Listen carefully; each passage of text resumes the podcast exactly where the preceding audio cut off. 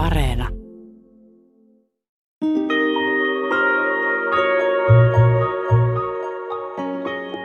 Tässä Huckleberry Finnissä, mitenkä se Jim puhuu? Mun päätarkoituksenani siinä oli se, että mä en tee siitä tyhmän Joo, kuuloista. mulla on, niitä, ootko katsonut niitä vanhoja Huckleberry Finnin käännöksiä, niissä se puhuu sellaista ukkapukka, niin kuin se ei osaisi puhua ollenkaan. Just. Sellaistaan se Black English ei ole, se on, se on sen ihmisen kieli. Niin. Nyt Suomentajien salaisuudet sarjassa kohtaa kaksi klassikkoa. He vertaavat kokemuksiaan klassikoiden päivittämisestä puhuttelemaan tämän ajan lukijoita. Juhani Lindholm ja Kersti Juva ovat niin ansioituneita konkareita, että heillä on varaa puhua suoraan. Me ollaan ihan silmänkääntäjiä tässä meidän hommassa. Että siis kuvitellaan, että Elizabeth Bennet ja Mr. Darcy ylpeydessä ja ennakkoluulossa keskustelee suomeksi, oli se minkä tahansa laista suomea. Täytyyhän ihmisen olla ihan siis päästään vialla, kun se lukee sellaista ja alkaa kuvitella niitä ihmisiä mielessään, että siellä ne vaeltelee ja näin ne puhuu. Se, se on niin kuin aika monimutkainen kielellinen asia, mitä me tehdään. Ja siis pohjimmiltaan ehdottomasti huijausta. Näin he toisensa esittelevät. Keskustelukumppanini tässä on siis Kersti Juva, joka on aloittanut 1970-luvun alussa jo suomentamalla Tolkienin Tarun sormusten herrasta ja A.A. Milneen Nalle Puhin. Klassikko siis jo henkilönäkin. Vuonna 2013 hänet ilmestyi Jane Austenin Ylpeys ja ennakkoluulo uutena suomennoksena. Siinä välissä hän on kääntänyt englannin kielestä sata kuntaromaania, tusinan näytelmiä, yli sata knallia sateenvarjo kuunnelmaa sekä saanut ison joukon palkintoja. Lisäksi vuonna 2019 ilmestyi suomen kieltä syväluotaava oma teos Löytöretki Suomeen. Ja minä puolestani esittelen sitten keskustelukumppani Juhani Lindholmin, joka on suomentanut sekä englannista että ruotsista muun muassa Shakespearea, Ian McEwenia, Daniel Defoeta, Emily Bronteeta, Frank McCourtia ja David Wallace Fosteria. Lisäksi se on, hän on vastikään julkaissut kirjoituskokoelman Kalassa kielen merellä. Me ollaan siis molemmat näin harmaannuttuamme ryhdytty kirjoittamaan suomentamisesta ja sitten vaan aletaan puhua Lähdetäänkö me siitä, että mikä on klassikko? No pakkohan siitä on lähteä.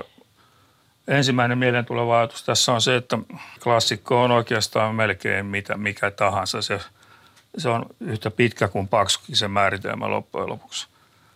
Ihan alun perin klassikoilla kai tarkoitettiin suorastaan antiikkiin liittyviä asioita, mutta jokainen kansalainen suurin piirtein on tietävinään, mitä se klassikko tarkoittaa, mutta sitten kun sitä rupeaa oikein pohtimaan sitä asiaa, niin ei se niin helppoa olekaan sen määritteleminen. Ehkä ihan ensimmäiseksi tulee mieleen, että sen täytyy olla aika hyvä. Joo, kyllä se siitä lähtee aika lailla, että, että joku joukko, jolla ehkä on vaikutusvaltaa, pitää jotakin kirjaa erityisen hyvänä. Mutta sitten aika usein siinä nähdään myös tämä aika-akseli, että jos kirjaa luetaan vielä 200 vuotta myöhemmin, niin kuin nyt esimerkiksi Tristram Shandia, joka on 1700-luvun puolivälissä, siitä tulee enemmän kuin 200 vuotta. Se jotenkin osoittaa, että, että se kestää, kestää aikaa, mutta sitten jotkut, mutta voisiko ajatella myöskin, että klassikko on tylsä? Ainakin moni kuvittelee tai ajattelee, että klassikko on tylsä. No joo, aika usein kuulee puhuttavan rockin klassikoista esimerkiksi. Ja ne on susta tylsiä. Ei. en usko, että niin yleensä ajatellaan. Ei, ymmärrän, mitä sä ajat takaa tällä. Siis, se on sukupolvikysymys pitkälti, mutta yhtä hyvin akuankkoja voi pitää klassikkoina. Joo, mä sanoisin myös, että eri ihmisryhmillä on eri klassikot. Että kirjallisuuden tutkijoilla on yhdet klassikot ja eri, eri genreillä on omat klassikkonsa. Näistä mun käännöksistä Taru Sormusten herrasta on fantasian klassikko ja Nalle Puh on lastenkirjallisuuden klassikko ja Seijörsin juhlailta on dekkariklassikko. Ja sitten Alice Walkerin Häivähdys purppuraa on klassikko, kun puhutaan rodullistettujen ihmisten kirjallisuudesta. Ja se liittyy jotenkin siihen, että, että kirjallisuus antaa äänen jollekin ryhmälle ja silloin siitä tai jollekin genrelle, niin silloin sen genren edustajat, ja ne ei ehkä kaikille klassikoita, mutta niille, joille se genre on tärkeä. Aivan oikein, kuten esimerkiksi vaikka nyt ajatellaan mun käännöksistä niin kuin Thomas Pynchonin painovoiman sateenkaari. Se on postmodernin klassikko kaiketi lähinnä. Siis sehän on ilmestynyt 1973. Joo, just. Ei varmaan kuitenkaan voi sanoa, että, että klassikoksi pääsee pelkästään sillä, että myy paljon. Vai voiko? Mun mielestä ei, mutta useimmiten jossain vaiheessa sen teoksen historiaa sitä on myyty. Ja jotkut on kestoklassikkoja, joita myydään vuosisadasta tai vuosikymmenestä toiseen. Ja sitten jos ajattelee esimerkiksi Dickensia, jota mä oon kääntänyt, joka oli 1800-luvulla, siis varmaan 1800-luvun puolivälissä tienoilla hän kirjoitti, niin oli varmasti siis myy, myydyimpiä kirjailijoita, mitä siihen aikaan oli. Niin ei hän nyt, häntä luetaan, mutta ei hän ole siis myyntimenestys enää. Niin. Ja, ja se, siihen liittyy myöskin siis tämä, mitä mä ajoin sillä tylsyysasialla, niin tota, siis Dickenson on hyvin viihteellinen kirjailija – mutta se on just myös sellainen, että ihmiset, ihminen ei ehkä ota kirjastosta tämmöistä jättiläismäistä paksua kirjaa, kun se ajattelee, että se on siellä kansakunnan kaapin päällä ja, ja mahdottoman tylsä. Ja se on aivan, aivan hir, hirveän hauskaa, hauskaa luettavaa yleensä, paitsi silloin, kun se on aivan ylisentimentaalinen. Niin, no toinen, mikä on hyvin viihteellinen, itse asiassa on tämä Daniel Defoe Robinson Crusoe, jonka mä käänsin – joka muuten on 1719 vuodelta jo niinkin vanha, mutta sehän ei tietenkään vanha vielä ole, jos ajatellaan antiikin klassikoita. Mutta... Niin, niitä me ei olla käännetty, kun me käännetään molemmat englannista. Niinpä, joo. Niin Robinson Crusoehan on, kai sitä nyt ehkä voisi sanoa nuorten kirjallisuuden, nuorisokirjallisuuden klassikoksi. Sellaiseksi sitä ei alun perin toki kirjoitettu, mutta viihteellinen se on, jos mikä. Ja se on todella niin kuin kokeneen journalistin – itse asiassa Defoe perusti koko journalismin, niin tota, kädenjälkeä. Ja siinä mennään tosiaan opettavaisessa hengessä, mutta varsin vauhdikkaasti ja jännittävin käänteen. Ei siis toisin sanoen voi kyllä myöskään siis sanoa, että viihteellisyys olisi jotenkin poissuljettua. Ei, ei missään tapauksessa. Joo. Mutta joka tapauksessa täytyy olla lujasti iskostunut johonkin kulttuuriin. Orhan Pamuk muuten, nobelisti, sanoi aikanaan kustannusosakeyhtiö Tammen keltaisen kirjaston 50-vuotisjuhlassa. Hän sanoi, että, että klassikko-käsite on sidoksissa kansakunnan ajatukseen – ja moderni klassikko on sidoksissa mielikuvitukseen. Hän siis sanoi näin, mä en oikeastaan tiedä mitä hän tarkoitti, mutta tästä voidaan hetki keskustella. Tota, jos nyt ajatellaan tota mun klassikkotuotantoa, niin mulla on tuossa toi Runebergin Vänrikki Stoolin tarinat esimerkiksi. Jos se ei ole sidoksissa kansakunnan ajatukseen, niin ei sitten kyllä mikään.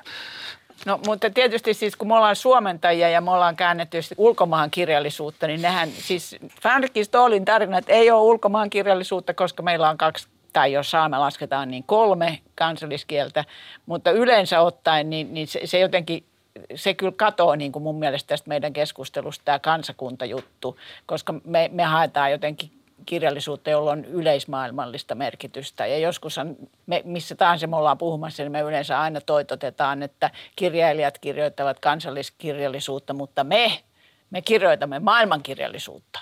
Näin se on, joo. Tämä on meidän keskeinen mantra.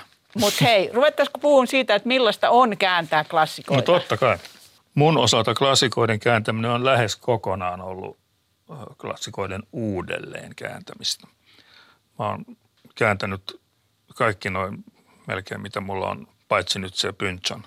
Joo. Niin joku on aikaisemmin ne kääntänyt. Mulla on esimerkiksi, no vaikkapa Emily Bronten Humiseva harju. Sen verran siitä on sanottava, että mä olen ainoa mies, joka on suomentanut sen. Joku löytäköön siitä jotain miehisiä piirteitä, joku tutkija sitten aikanaan. Niin tota, noista kääntämisen lähteistä klassikot perinteisesti on melko vanhoja. Ja mehän ollaan molemmat esimerkiksi Shakespearea käännetty. Niin näissä joskus tulee eteen tilanne, että ei ole olemassa edes sitä alkuperäistä käsikirjoitusta, vaan se on jonkinlainen mytologinen hahmo, jota on sitten niin kuin aikojen kuluessa konstruoitu niin, että on saatu kasaan jonkinlainen teos, jota sitten käännetään.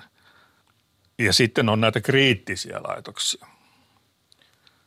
Sen verran sanon vielä siitä Robinson Crusoesta, että sen, kun se, siinä on kaksi osaa, jotka on tässä tapauksessa – mun käännöksessäni tuossa samassa kirjassa, niin sitä jälkimmäistä osaa harvemmin näkee. Ensimmäisestä osasta on tietenkin kaikenlaisia kriittisiä editioita, joita me ollaan tietysti käytetty molemmat. Se Vars... tarkoittaa siis sitä, että, että niissä on selitetty ja kommentoitu sitä tekstiä, mikä on ratkaisevasti helpottaa vanhan kirjan kirjoittamista, että sen on jonkun, joku tota, akateeminen ihminen käynyt läpi ja selittää kaiken sen, mistä meillä ei olisi muuten höykäsen pöläyksen aavistusta. Ja se on yksi klassikkojen kääntämisen hyvä puoli näiden vanhojen, että niistä useimmiten on olemassa näitä kommentoituja laitoksia. Ilman niitä me oltaisiin kyllä ihan pulassa. Joo, sä muuten sanoit oikein hauskasti vanhan kirjan kirjoittamista. Sä olit ihan oikeassa siinä. Tässähän kirjoitetaan. Sanoinko mä kirjoittaa? Sä sanoit no niin, kirjoittaa. no mä pidän itseäni kirjoittajana. Nimenomaan se oli, se oli juuri oikein sanottu.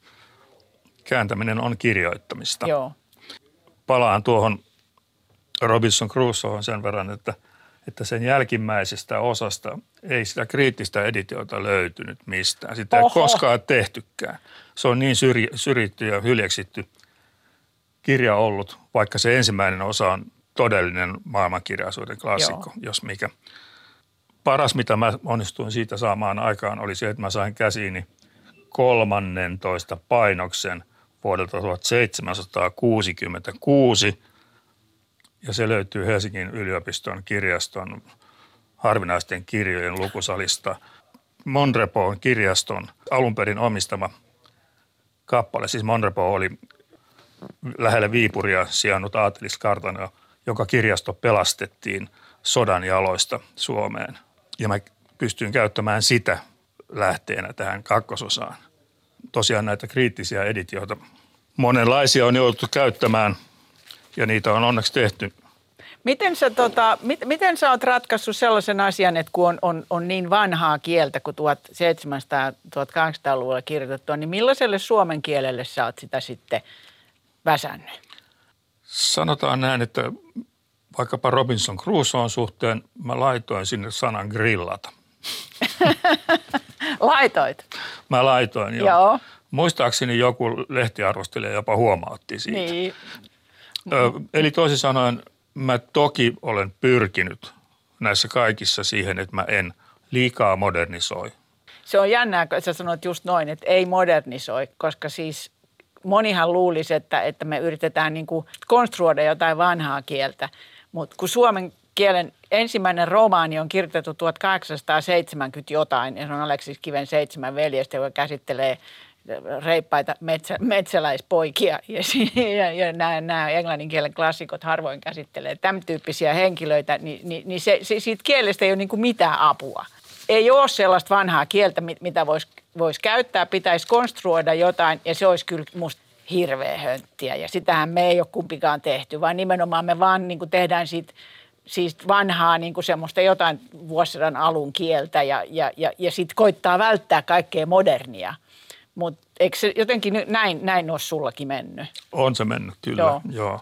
Toinen asia, mikä tulee mieleen, on näiden, sanotaan nyt vaikkapa kumisevassa harjossa oli Yorkshiren murretta. Mitä sä teit?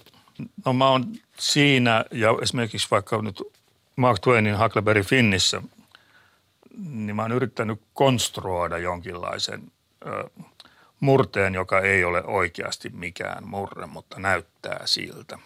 Oletko perustanut sen johonkin yhteen murteeseen vai oletko poiminut ei, sieltä täältä? Mä oon poiminut sieltä täältä jotakin sellaista. Sanotaan nyt vaikkapa, että siinä humisevassa harjussa oli yksi palvelijahahmo, joka ei käyttänyt D-kirjainta, vaan T-kirjainta. Joo. Joka tekee siitä jo suurin piirtein murteellisen. Lähinnä kai tämä nyt muistuttaneen hämäläismurteista, luulisin. Mulla on samanlaisia juttuja. Tota, toi Alice Walkerin äh, Päivähdys purpuraa on täysin oppimattoman mustan nuoren naisen päiväkirjaa. Ja sitten se, sen, sen siis kieli on Black English, joka on, on yksi, yksi englannin kielen kielimuoto. Et mä en halunnut, että, että, että se vaikuttaisi niin kuin jotenkin pöllöltä, kun se on kuitenkin sen omaa äidinkieltä. Mä valitsin niin kuin länsimurteista, tota D kohdalla tilalla oli R ja, ja sitten sen sijaan, että mä olisin laittanut olisi, niin olis. Ja tämmöisillä niin pienillä tekijöillä ja, ja sanastolla, että itkemisen sijaan siellä porataan ja tämmöistä. Ja sitten mulla oli, niin, niin, Nickensin – No se on Niklas Nicklebys, joka ei ole mulla nyt tässä, niin siellä on myös Jookson murretta. Ja se on mulla siis, mä hallitsen huomattavasti paremmin länsimurteita kuin itämurteita, mutta siis savolaisillahan on niin kuin vähän sellainen hassumaine. Niin, tota, niin, niin mä kylmästi laitoin siihen vähän semmoista savolaista tota, sävyä. Ja sitten sen sijaan Koleassa talossa on yksi koknia puhuva, jolle mä tein takavokaaliset siis mie, mielestä, mun mielestä, siis nämä, nämä muutin. Mutta se, se, se jo hyppii silmille ja sehän on näissä murreasioissa ongelma, että se äkkiä kyllä kun juokslainen mies puhuu savon murretta, niin se ei olekaan enää uskottavaa. Että siinä täytyy olla hirveän hienovarainen. Niin, se on yleensäkin ongelma, että, että aivan leimallisesti ulkomaille sijoittuva juttu, niin kuin tietysti käännöskirjat melkein aina on, paitsi tietysti joskus ruotsin kielestä käännetyt. Joo. Niin tehdään siis kieli, joka aivan leimallisesti sijoittuu johonkin kohtaan Suomeen, niin siinä, siinä valitsee koko ajan semmoinen outo ristiriita, joka häiritsee korvaa melkeinpä silmääkin. Ja tämähän on just se jännä, että mehän ollaan ihan silmänkääntäjiä tässä meidän hommassa. Että siis, siis kuvitellaan, että, että Elizabeth Bennet ja, ja, ja Mr. Darcy ylpeydessä ja ennakkoluulossa keskustelee suomeksi, oli se minkä tahansa laista suomea, niin on se nyt siis, täytyyhän ihmisen uskoa siis olla ihan siis päästään vialla, kun se lukee sellaista ja alkaa kuvitella niitä ihmisiä mielessään, että siellä ne vaeltelee ja näin ne puhuu. Ja, ja, ja se on, niin kuin, se on, kaikki on niin kuin illuusiota. Että me yritetään luoda sellainen illuusio, että, että se kieli niin kuin unohtuu ja, ja, ja se alkaa elää se asia niiden päässä. Et, et se on niin kuin aika monimutkainen kielellinen asia, mitä, mitä me tehdään ja, ja siis pohjimmiltaan ehdottomasti huijausta – mutta hei, palataan tuohon rotuasiaan, koska Joo, sulla on Robinson Huckleberry Crusoe, Finn. Huckleberry Finn ja Robinson Crusoe, joissa Joo. on molessa, molemmissa muust, tummaihoisia ihmisiä. No siis no Robinson Crusoessa nyt se ei ollut äh, niin kuin mikään suuri ongelma, tai sitä en silloin vuonna 2000 sellaiseksi kokenut, että mä puhun villeistä, eli savage oli tässä tapauksessa Joo. se sana, mitä Robinson Crusoe käytti – siitä ei nyt ehkä varmaan tänäänkään kukaan juuri loukkaantuisi. Joo, mutta mitä mieltä sä oot? Miten tämmöiset nykyajan sensibiliteetit pitäisi, niin kuin, mitä siinä niin kuin pitäisi tehdä?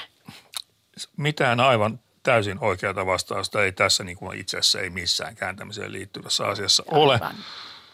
Mutta mä otin kuitenkin Huckleberry Finnin historiallisena teoksena tai niin kuin tietyllä tavalla aikansa dokumenttina – mä halusin välittää sen sellaisena, kun, kun se omassa ajassaan on esiintynyt, että näyttää sen maailman ja asennemaailman, johon se on alun perin kirjoitettu. Eli en modernisoinut.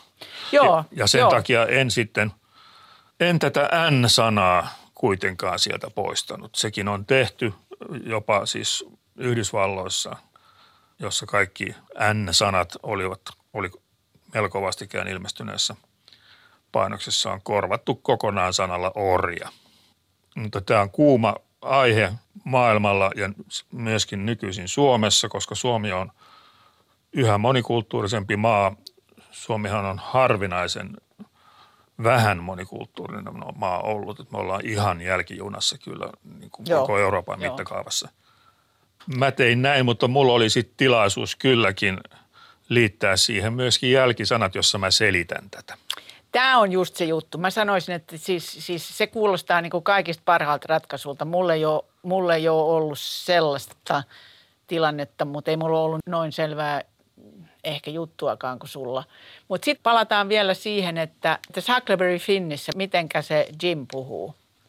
Sillähän on tietysti, se on vain yksi niistä murteista. Mark Twain itse ilmoittaa, että hän käyttää muistaakseni seitsemää eri murretta – tuossa, mutta se Black English on melkein, katsotaan jo omaksi kielekseenkin. Mun päätarkoituksenani siinä oli se, että mä en että mä en tee siitä tyhmän kuulosta. Joo, mulla oli, ihan sama kuin mulla tässä Alice Walkerissa, joo. Niin ootko katsonut niitä vanhoja Huckleberry Finnin käännöksiä, niin ihan valhaisessa se puhuu sellaista ukkapukka, niin kuin se ei osaisi puhua ollenkaan. Just. Ja, ja se on niin kuin, sellaistaan se Black English ei ole, se on, se on sen ihmisen kieli. Niin, kyllä. Et tietenkin se voi jonkun, siis toisaalta katsoen voi kuulostaa pöllöltä, mutta sen omasta näkökulmastaan mm. se on mm. ihan asiallista kieltä. Niin, nimenomaan, että se ei ole virheellistä. Joo. Ja sitten näissä molemmissa kirjoissa myöskin tietystikään ei ole kovin asenteellisesti kuvattu näitä henkilöitä, vaan ne on siis positiivisia sankareita. Joo, ilman muuta. Joo, ja oikeastaan tämä Jim Huckleberry Finnissä nyt on koko kirjan suurin sankari niin. ja ainoa humanisti. Joo. Sellainen niin kuin arvostettava henkilö.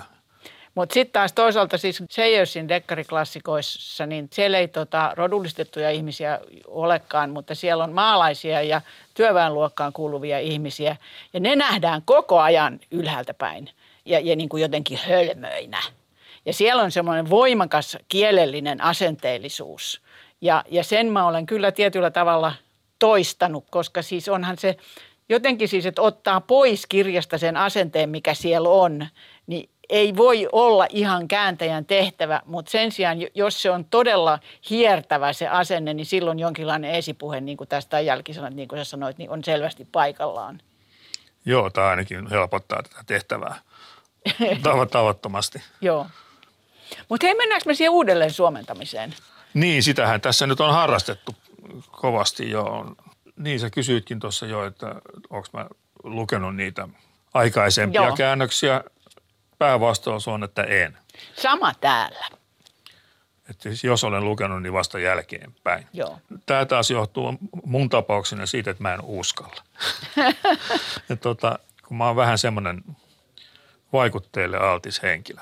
Että jos mä rupean lukemaan niitä, niin sitten mä rupean helposti matkimaan niitä. Tai mä joudun niin kuin väist, välttämään sitä juttua. Joo ei siellä nyt sellaisia juttuja kuitenkaan ole, mitä mun täytyisi niin kuin sen takia lukea, että mä en ymmärrä sitä alkutekstiä.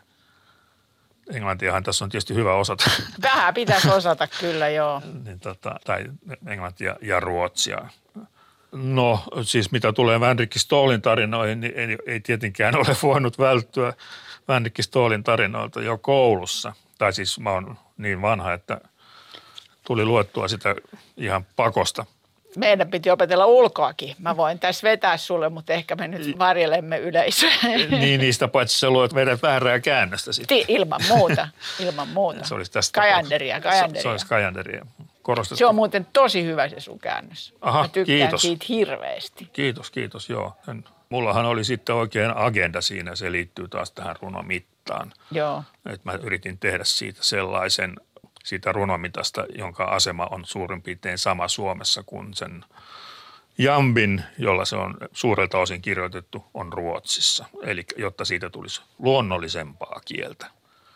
Ja mä taas tein, ja en tehnyt noin, kun mä käänsin Shakespearea. Mä oon ainoa koko siitä uudesta käännöskatraasta, joka kerta kaikkiaan ahtoi Shakespearein säkeet suomalaiseksi viispolviseksi jambiksi. Ja se oli kyllä ihan hirveätä hommaa ja mä en vieläkään tiedä, että oliko siinä mitään järkeä.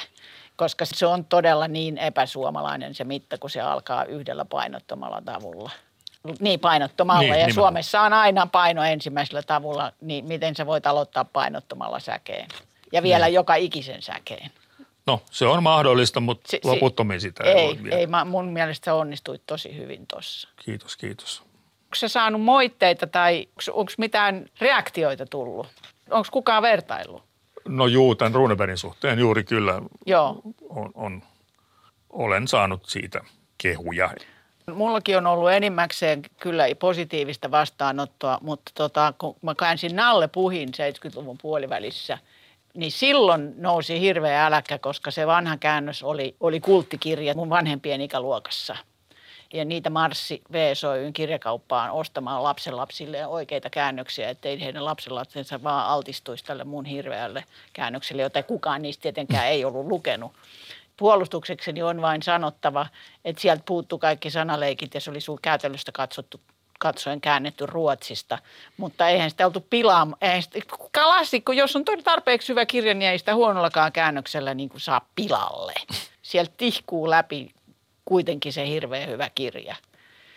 Mutta se oli aika kova. Mä olin just aloittanut suomentamisen. Mä olin, se, oli, se oli toka tai kolmas kirja, mitä mä käänsin. Se ja, sit, tilanne. Ja, ja sitten siitä tämmöiset arvokkaat kirjalliset patriarkat kävi hakemassa. Ja, ja VSOY, ne ei, yhtään, tu, ne ei yhtään tukenut mua tässä. No, historia on sinut vapauttanut. Historia on minut vapauttanut jo, joo.